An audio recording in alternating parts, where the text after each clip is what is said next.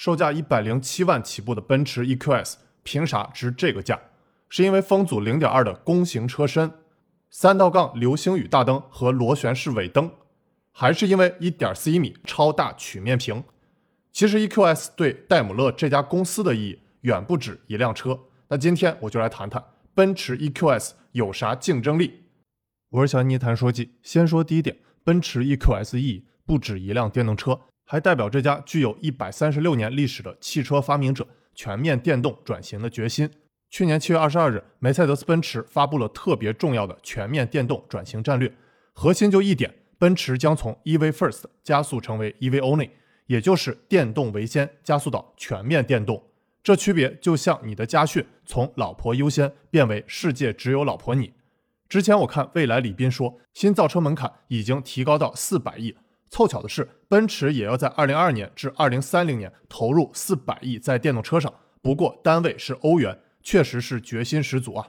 值得注意的是，奔驰在这个全面电动化转型的视频里展示了七辆电动车，其中两辆是穿着花衣服，分别是当时还没有发布的 EQE 以及 SUV 版的 EQS。那排在最前面，比 C 位还要显眼的是百万级电动轿车 EQS，就好像你军训汇演时举着旗子走在最前列的排头兵。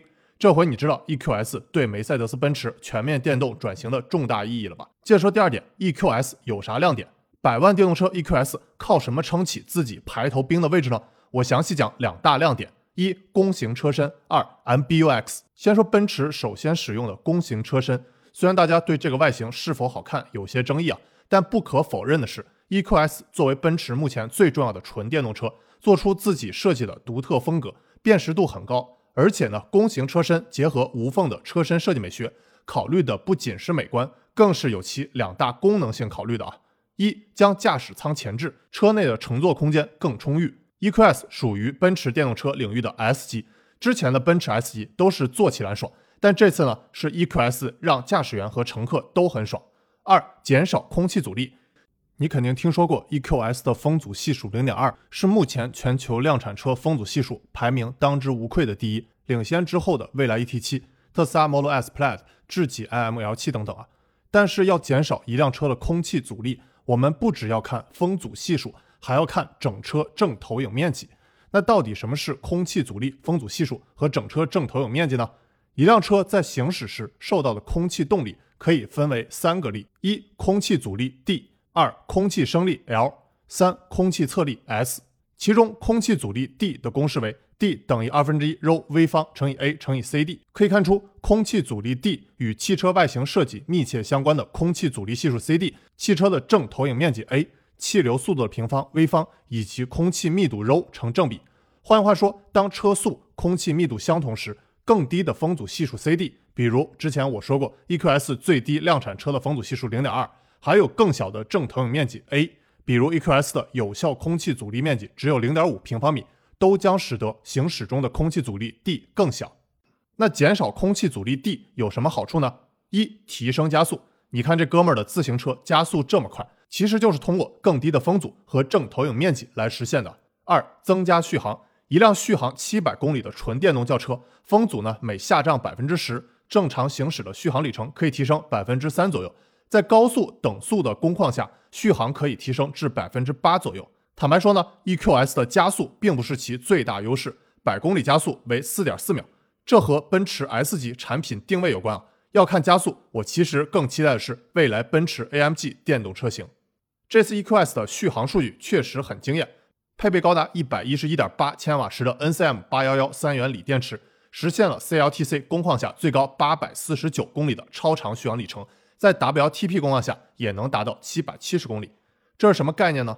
之前我在大小马聊科技的播客节目里讲过，很多人都说电动车里程焦虑问题，但我的经验是，续航超过四百公里。在城市里开就基本没有里程焦虑，那续航超过六百公里，开高速也没有里程焦虑。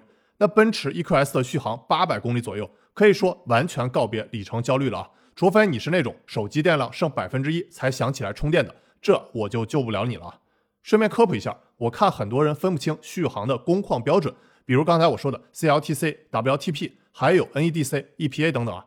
其实作为普通消费者，你不需要知道这几个工况标准是来自哪。具体测试指标如何？你只需要记住一个公式：EPA 大于 WLTP 大于 NEDC 大于 CLTC，这是按照测试标准的严格程度来排序的。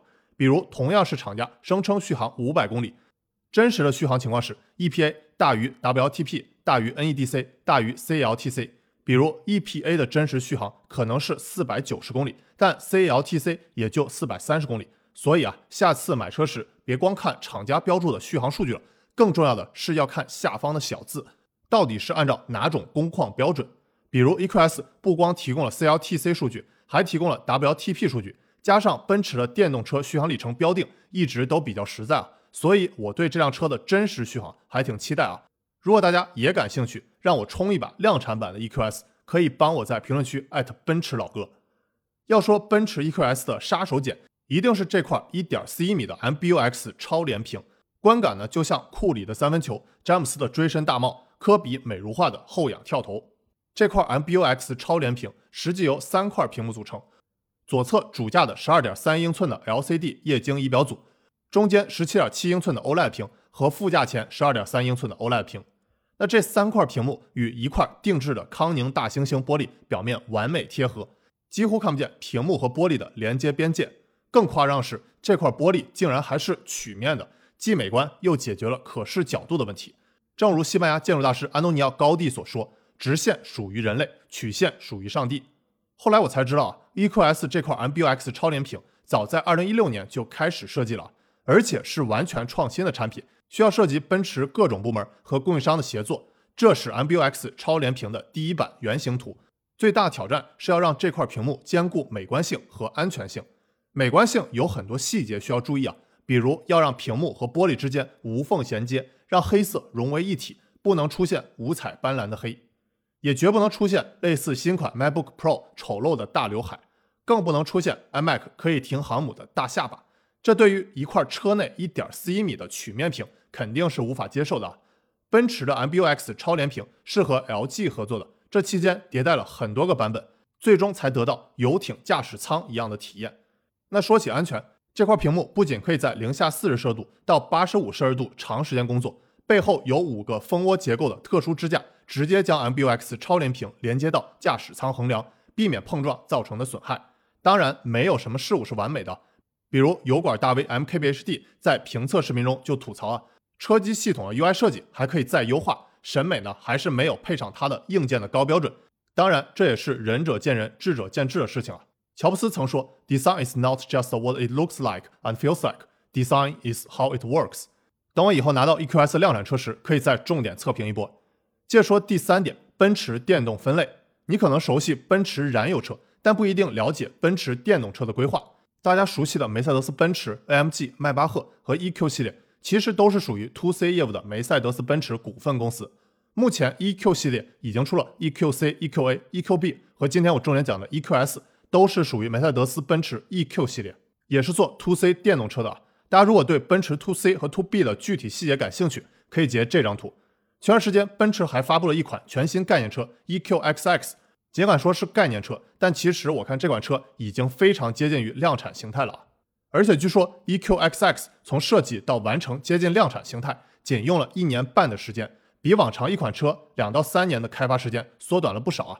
这也得益于未来奔驰下一代的 MMA 平台的建立，也就是 Mercedes-Benz Modular Architecture，给小型和中型车服务的。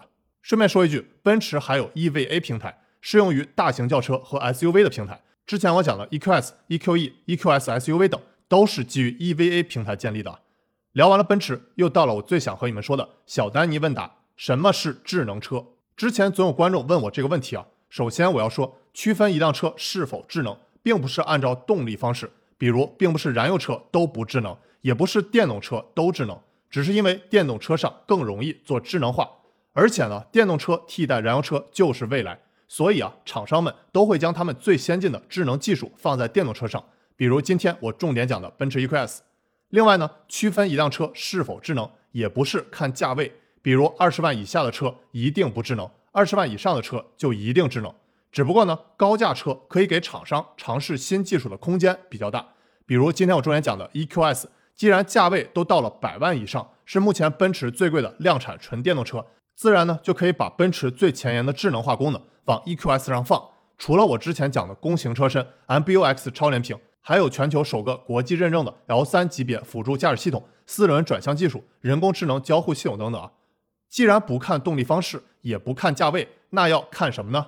可以参考奇迹创谈陆琪提出的模型，智能化的核心还是要围绕人类需求。换句话说，任何智能化最终目标都是帮人类解决某个问题，就像一个人的心脏那么重要。大家所谓的智能，无非是在六个维度进行数字化，包括了获取信息、表达信息、存储信息、传输信息、处理信息和交付信息。这六个维度就像一个人的骨骼，构成了智能的架构。